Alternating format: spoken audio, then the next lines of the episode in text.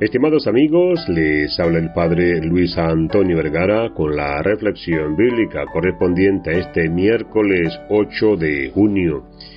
El Evangelio está tomado de San Mateo capítulo 5 del 17 al 19. En este Evangelio retomamos estos pasajes tan interesantes del Sermón de la Montaña. Vemos al Señor que viene a enseñar y que se muestra como el verdadero maestro que no está para quitar la ley, para abolirla, sino para llevarla a su verdadero cumplimiento.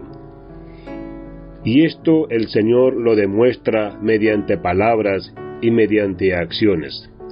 Entonces podemos quedarnos con algunos puntos, llevar esto a nuestra vida y meditar un poco. En primer lugar, dar cumplimiento. A veces uno descubre en la vida de los demás o en la propia vida que quiere cumplir por cumplir. Creo que estamos atados a la ley, a las reglas, a una norma. Hacemos lo que hace la mayoría, pero por cumplimiento nada más no porque le busquemos un sentido verdadero, un sentido profundo a lo que hacemos. Por acá el Señor habla de dar cumplimiento en otro sentido. Él se refiere a la plenitud, a llevar todo a su plenitud.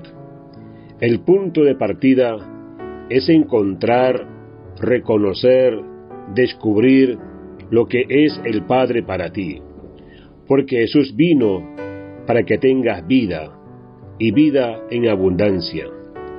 El Señor te quiere pleno y feliz, y no vacío y errante. En segundo lugar, enseñar con caridad.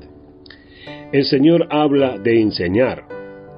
Lo que la multitud amaba y admiraba de Jesús es que él era diferente a los demás profetas, a los demás maestros de su tiempo. Vemos que obraba con poder y hablaba con autoridad. Eso es lo que llamaba la atención, lo que atrae. Jesús es coherente y tiene una forma de decir las cosas clara y concisa, pero sobre todo se conmovía con caridad.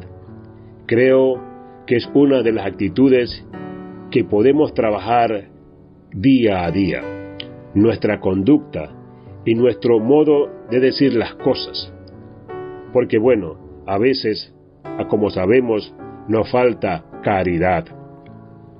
En tercer lugar, hacer lo que se dice y decir lo que se hace. Otro aspecto de la coherencia viene con el hacer, que tu sí sea sí y que tu no sea no, como dice San Pablo. Jesús era coherente porque no borraba con el codo lo que escribía con la mano.